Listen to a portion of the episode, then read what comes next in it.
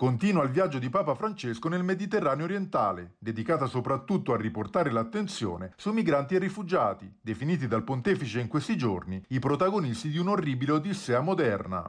Dopo due giorni sull'isola divisa di Cipro, Francesco è arrivato ieri in Grecia, nazione a grande maggioranza ortodossa, ma che ospita una piccola comunità di cattolici.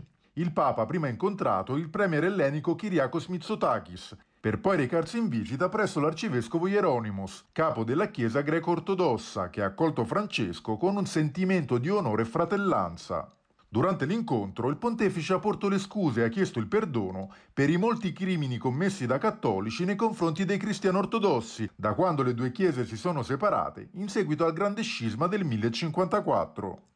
Oggi l'attenzione del Papa torna però soprattutto sulla questione migranti, con la visita al campo di Mavrovuni, sull'isola di Lesbo, dove attualmente vivono 2200 rifugiati e richiedenti asilo, in fuga da conflitti e povertà, soprattutto in Medio Oriente ed Africa. Per Francesco sulla questione migranti, l'Europa è dilaniata da egoismi nazionali e colpita da un ritiro della democrazia, mentre invece dovrebbe fare un salto in avanti e mettere in campo il motore della solidarietà.